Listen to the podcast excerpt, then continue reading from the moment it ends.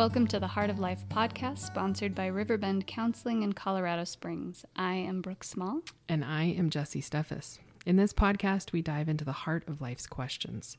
This is not a substitute for mental health therapy. However, our goal is to make healing accessible for as many as possible.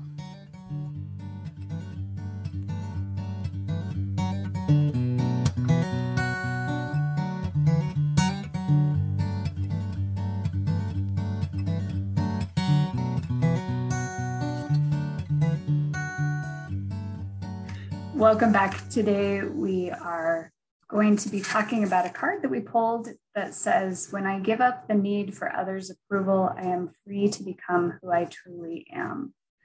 This one hits home for me a lot. I'm looking forward to and not looking forward to talking to it uh, or talking to it and about it.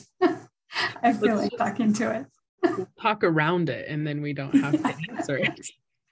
I'll just um, yeah.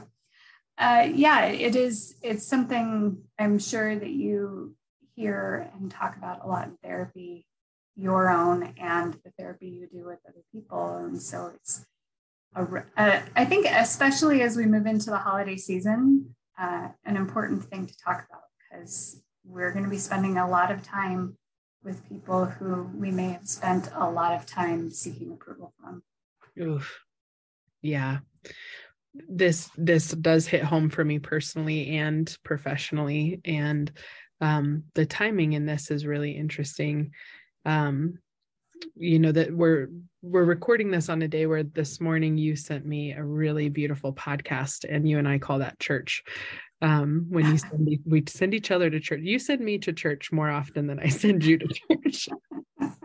Um but it's interesting timing. We're talking about this idea of approval versus becoming who we really are, because mm-hmm. that podcast talked a lot about um, spirituality and some of the the um, content that you and I have touched on briefly, where it's hard to deconstruct or reconstruct or talk about when so much of it has been a place of needing approval from people, either yeah. in leadership and positions or family um, that on top of another podcast I listened to after was talking about um, just in the professional sense how therapists build their practices. And the person on there was talking about doing the things that she felt like a bunch of business coaches had told her to do versus what felt most authentic for her and her business. And so i think our soil is really primed to have a discussion about what this looks like.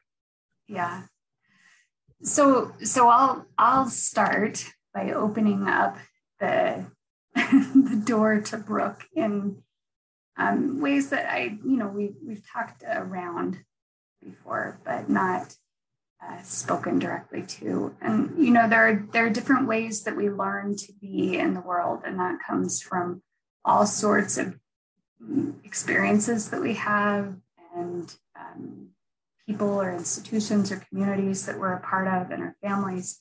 But this approval seeking was something that was deeply ingrained in me.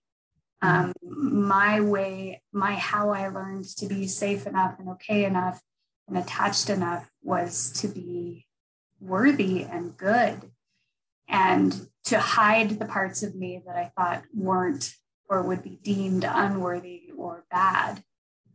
Um, and so that because of that, I had this very lopsided existence in the world. You know, I was always spending a lot of time creating and trying to maintain a persona versus trying to be a person.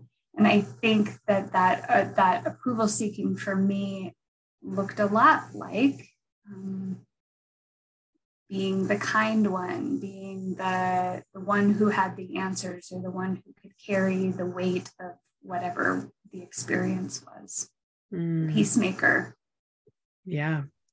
Well, and we we gain approval um often by doing the things that we have figured out the person or system wants us to do mm-hmm. um, or being the person that the system or person needs us to be um, which invites this this uh, act of self-abandonment.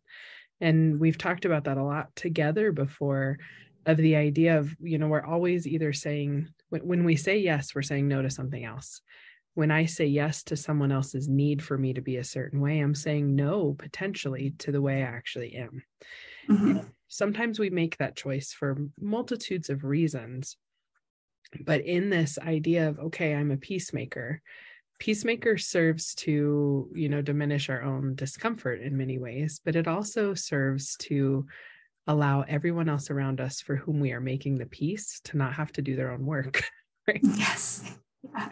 so yes. peacemakers are wonderful for those who don't want to do their own work yes and and i would i would argue right that that that's a harmony maker that's not a peacemaker peacemaker is really about contentment and then deep ease and that can actually only come after conflict and we really show up as we are but when we're handed that label of peacemaker especially by communities or families what that means is a, a, subversion of how we feel, right? A repression of how we feel for the greater good. Um, and that's not peacemaking because we can't be peaceful in that. Right. Yeah. And and that idea too, right, of um of abandoning self to make the system okay, exactly as you said, brings only harmony and it's not long lasting harmony. Mm-hmm. Um, we talk frequently about the idea of harmony versus intimacy. Um, and the idea that when we're creating harmony by self abandoning, it probably feels a little bit good for a little while, but it's not bringing us any closer into intimacy when we're seeking approval versus maybe our own authenticity or our genuine identity.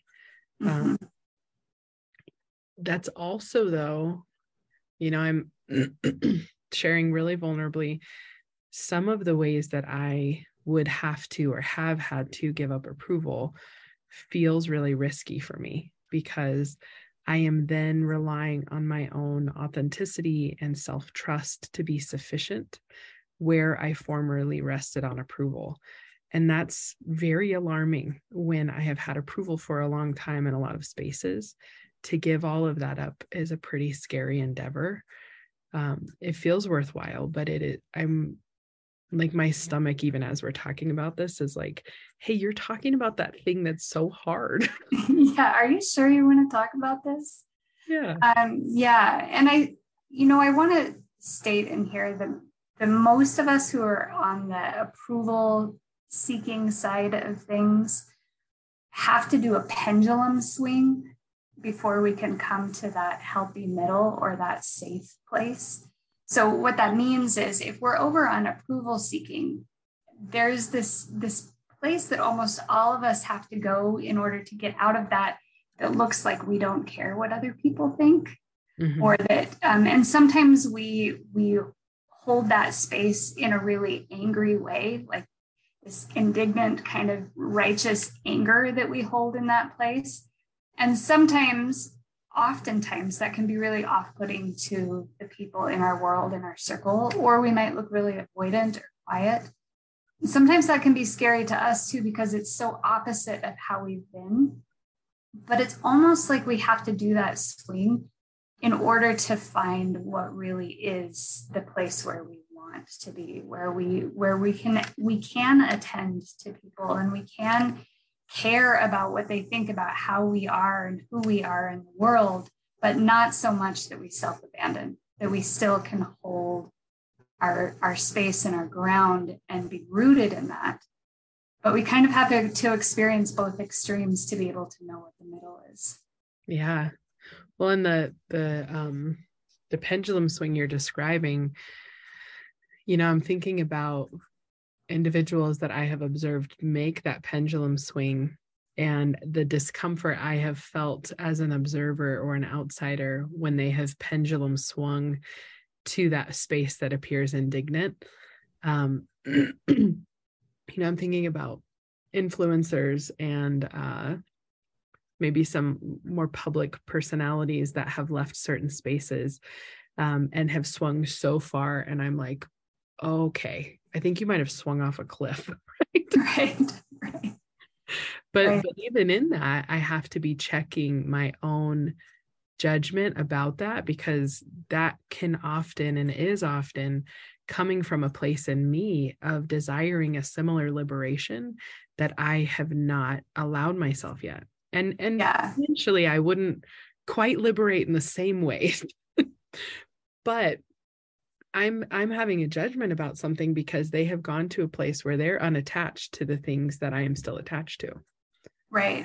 And they're breaking rules that you still believe you have to follow. That's right. right. Even if you have discarded some rules, there are some there that you feel like you have to follow, and that it is uncomfortable to watch someone break those. And sometimes scary. Sometimes it can give us a sense of fear and uncertainty when we watch people do that. I feel this a lot in the work that I do with people who are in faith deconstruction um, and reconstruction. But we have to we have to we have to tear a lot of it down before we can start to build something new and something that's meaningful for us. Yeah. But often the people in their orbit and their circles feel really um, pushed away and pushed back by that, and and often frightened by their behavior or the choices they're making. Right. Because they they don't fit what we've been taught is certainty or safe. Yeah. Well and, and in that certainty and safety um you know one of the one of the things that i think about frequently is parents parents responses when their children whether there's children or children age or adult age but the response to no longer needing parental approval around choices and decisions. Um, and you know i've i've had to do a lot of work around empathy taking as as an adult child of parents. Um, when i have decided to not need the approval maybe of some of the choices that i make politically um, that is really hard and i've watched my parents struggle with that because what i am what i am denying is what they believed they were offering me to ensure my safety mm-hmm. and if i can have the compassion and, and maybe it's not compassion i don't know what it is understanding maybe you can give me better words for this but if i can have that thing that is gentler about saying they're not rigidly stuck in their ways and being um, being judgmental or ignorant of my you know progression or whatever if i can look at it as oh i am i am in their minds potentially rejecting the thing they thought would keep me okay in the world it allows me to see how painful that could be for them and to walk a little more gently in my own journey mm-hmm. and that's allowed me to prioritize relationship. You know, we talked right before we got on this podcast about relationship versus being right. And I think part of the pendulum swing that can happen for us when we abandon needing approval is we feel like we have to then be right and yeah. some other sort of confirmation.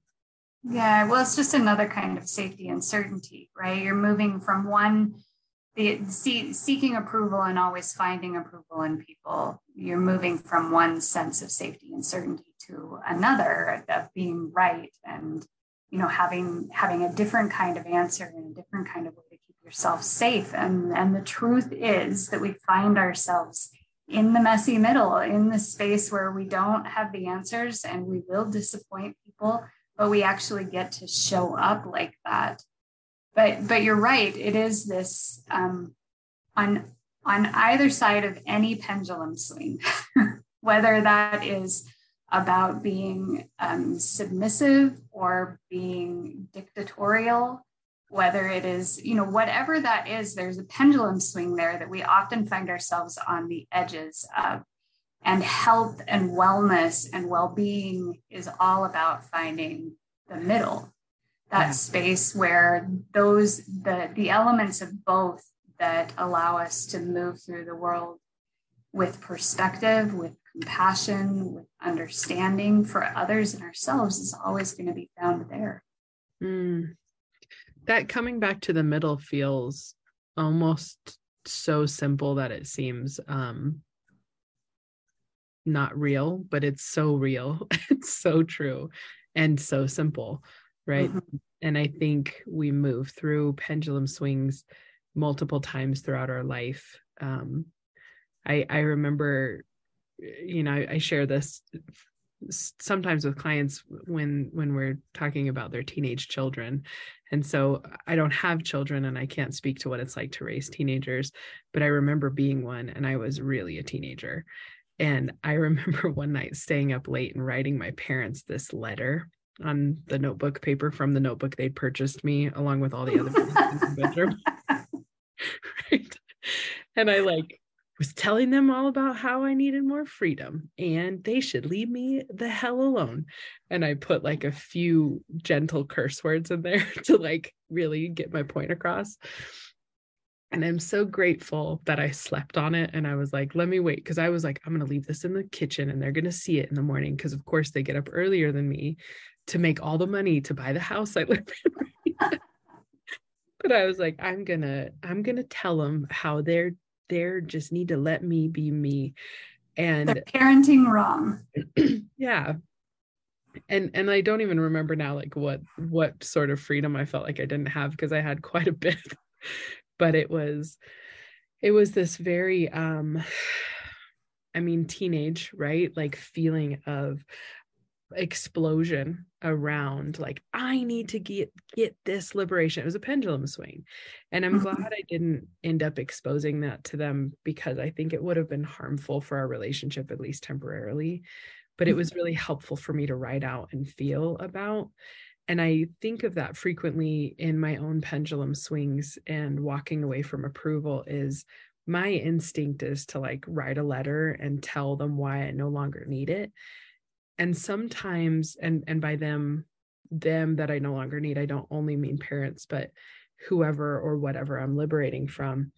And i remember that frequently because we can we can decide to let go of the approval of systems without having to tell them off or without having to blow them up. Um, and i think that comes up frequently. Tell me what you think Brooke and especially when folks are walking out of or away from or taking a break from their faith systems or religion spaces. Mm-hmm. um, the tendency in the pendulum swing is like to get really upset and really mad yeah. And and part of that is grief right? But we don't always identify it as grief. That that anger that's there is just this experience of grieving but grieving is so tender and so vulnerable. And we already feel so vulnerable and exposed because so much of what made our life certain doesn't isn't there for us in the same way that we move to anger because it feels big and powerful and strong and right right? And protective and protective yeah and so a lot of that is just in the development of of a transition like that it's going to be there yeah. Uh, it's what we decide to do with it that can be constructive or destructive Mm. And so it's it's important to consider that. But you're right. A lot of times, the people that I work with um, and and encounter in my life move from over here and approval seeking and wanting to be worthy and good and all of those things into this space of anger where it feels like the only solution is to take a blowtorch and burn the whole thing down. Mm-hmm. And that's that's unfortunate because what happens is we create this another good bad binary and, mm-hmm. and we're, we're just again on the edges instead of in the middle and the work that, that happens frequently in therapy is about saying okay instead of moving to destruction there's a difference between deconstructing and destruction right Instead of moving to destruction, let's deconstruct. Let's take this brick by brick and find out which ones really hold value and meaning to you and have created important parts of your life and the way you see yourselves, and which ones don't work for you anymore. And we can take what is there in the rubble, the bricks that we pulled out, and start to build and create something new. But that idea that things are either good or bad, right or wrong, doesn't allow us actually to create a very firm foundation to build something new on. Yeah. I, I love the way you describe the difference between deconstructing and destructing and I, I have the image of a building right? Like we don't we don't have to blow it up and level ground and then hope to find resources again in the future. Like we can take it apart and salvage what is is usable. Um and and just kind of confronting the idea of the the the rigid binary right? Good bad right wrong. Um I think that is helpful to consider about people as well when we're mm-hmm. trying to re-navigate relationship. Mm-hmm. Um, I don't believe that anybody is all bad, and I don't believe anybody is all good, and that can be really difficult, especially when we're looking at spaces that um, we need to remain in relationship for whatever reason. Maybe we've got a co-parent, or we've decided they are our sibling and we want to have love towards them. Um, but the slow process of deconstruction and it can allow us to actually say oh my gosh this brick i just pulled is such a good brick. Right. Yeah. the other one i want to blow up. Yeah. really yeah good. this this one taught me empathy or this one helped me feel needed or wanted or helped me see somebody else's experience from a different point of view, which is empathy, but let's call it something else. There are all of those bricks in there, but but what happens often in, in our families or in our institutions, in our society, is that we think that those have been given to us by them, and we don't want anything to do with that anymore. And so we don't take the time to really look at them when the truth is let's say that your your family taught you independence. And sometimes that was painful because you didn't have your needs met or you you didn't feel like there was enough interdependence right? But that independence has been the thing that has propelled you to seek your degree or to start your career or to whatever it is, right? And so we don't want to get rid of the independence brick, but we want to be able to deconstruct that, to pull it away from the building that hurt and put it into a new building that allows you to create and to explore and to become. Mm. And and that that new building you're describing, right? Of of of where we become is the space where we can live that allows us to not have to rely on approval.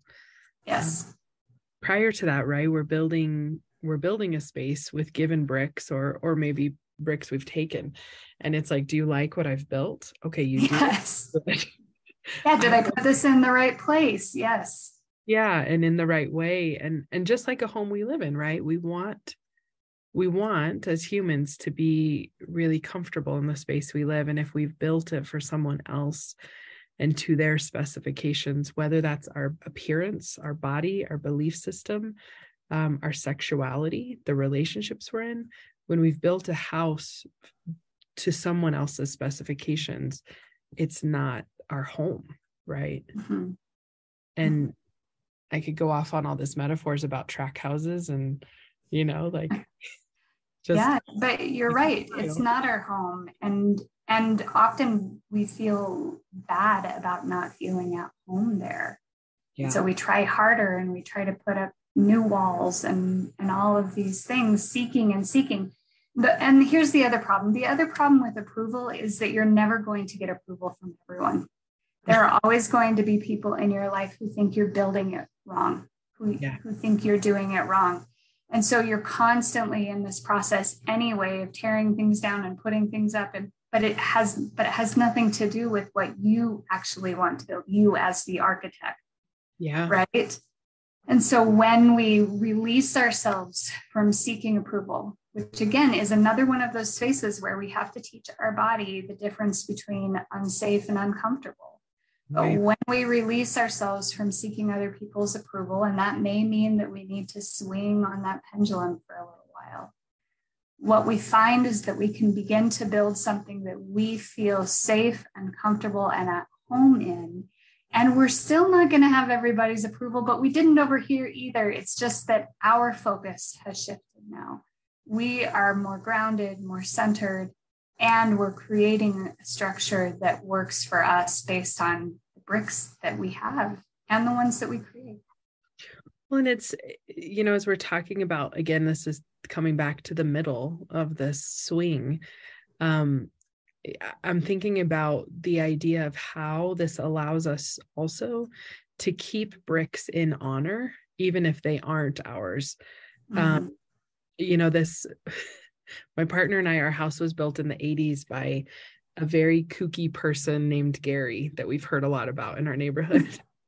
and Gary chose to put this really weird to us stained glass rose uh, glass fixture in the middle of a wall in our bedroom for no reason. Like, why do we have a window in the bedroom?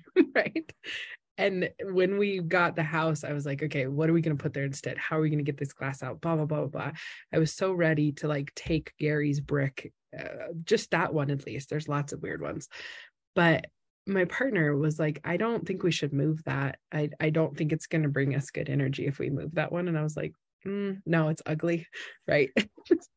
it's still in our house. And we have come to really lovingly and almost jokingly appreciate this this thing we'll never be able to decorate around in our home. And it's it's this homage to Gary that doesn't cause us to self-abandon but it is a a sore reminder often of Gary's legacy in this home that he built right? And i think about that as we're talking about the idea of um, coming back to the middle is there may be some bricks that you choose to keep that aren't especially important to you but it it feels honoring to maybe keep them because of what they mean to who offered it to you. And when that's not a self-abandoning brick it's okay to keep it and use it in your foundation or yeah. mantle or whatever. I'm curious what what are those bricks for you? The first thing that came to my mind and this is so silly and pretty small like this is a corner of a brick is um I will never make mashed potatoes without putting some mustard in it. I can't just a little bit. I know, just a little bit. You should see Brooke's face. This is my mom's recipe. And I don't know if I can tell a difference, but I want to do that forever because it's a brick she offered me. Um, another brick is that no matter where I go with my spirituality, I am always going to pray in certain times, no matter what it means to me or ends up not meaning to me one day. Um, because I learned like when you're fearful in the middle of the night, this is what you say. And when I say that, it mm-hmm. means not fearful. And I will never let that brick go because it has meant something to really powerful women in my ancestry. Um, so I think a lot of the bricks I want to keep are are ancestral bricks mm-hmm. that maybe they do become um, more decorative in nature, but they're really important to me. Mm-hmm. How about for you? Yeah, I was thinking very similarly about the the the things that have been handed down to me that have changed in meaning for generations, you know, but especially the stories of the women in my in my world and in my life. And there's this picture of my great grandmother on this bucking horse. I mean, she just looks like she's got a cowboy hat on and she, you know, lived in Calgary and is a cowgirl. And. I, you know, she she passed away when my grandpa was six um, after a really complicated pregnancy. So I, I never knew her and I only knew stories of her but those stories are bricks that are really meaningful to me. And um, you know my my grandmother just passed away this year was really into understanding family history and genealogy and who was related to who and how are they related. And that's not something that is a pursuit of mine. I, yeah. I don't do that but I take those bricks and especially the stories that have been passed down and I cherish them um, because they are foundational for me, even when the meaning, you know, why why they were passed down may have changed over time. To me, they they speak to me about the strength and resilience and perseverance of the women in my world. Hmm. Hmm there's a this is a small aside as we start to wrap up but there's a there's conflict in my relationship with my mom about how she and I approach feminism. And it's interesting how much overlap there is and how much disagreement in language there is um, simultaneously. But she gave me a postcard um, within the last couple years and it it recalls the story of some um, some pioneering women in the history of i think colorado and that's part's not very important to me but what's most important to me is what she wrote on it is women always find a way and i thought that is our middle space right like mm-hmm. that brick for me is we do we will we have right mm-hmm. and and holding on to that feels very much like the place i want to be of not needing approval and building something new with the imprint of legacy that maybe came from that initial space of approval yeah i love that I, you know, that leads me to my takeaway for today. Both sides of that pendulum swing are about protection, right? Seeking approval is about protection of self and attachment over on the other side of being right and angry and not needing anything from anyone is about protection and the fear of rejection. But that middle space is all about connection. And if we looked at people who are in the middle and what their what their house is made out of, the bricks that they've taken, they are all common to each other. They are all things that we can find in that current that runs through all of us when it comes to emotion and experience. And um, that I think that we we know lots of people, many people at least, who live in the middle. And if we took time to really look at the structure they've built, it's all about connection and what we have in common rather than what divides us. Yeah. I uh, very similarly, my takeaway is is maybe an invitation to reflect on spaces where you have pendulum swung and landed in the middle um, and and recall those as templates or strength points for spaces that maybe you still find yourself on a pendulum now mm-hmm. um, and just recall you've you've done this before and you can do it again to find the connecting middle i love how you said that brooke the the the edges are protection and the middle is connection. Yeah. Yeah. And you, yeah and that that is genuine safety there. The others are a false sense of safety that's genuine safety. And if you find yourself on the edges and you don't know what that middle looks like there are people that can help you find that middle. Find people in your life seek out people who seem to be in that middle space and learn from them. Therapy is a great place to find the middle. Um, it's about exploration and curiosity again, always. Um, it's available and it's a good place to be. So we'll see you in the middle soon. Okay. See you next time.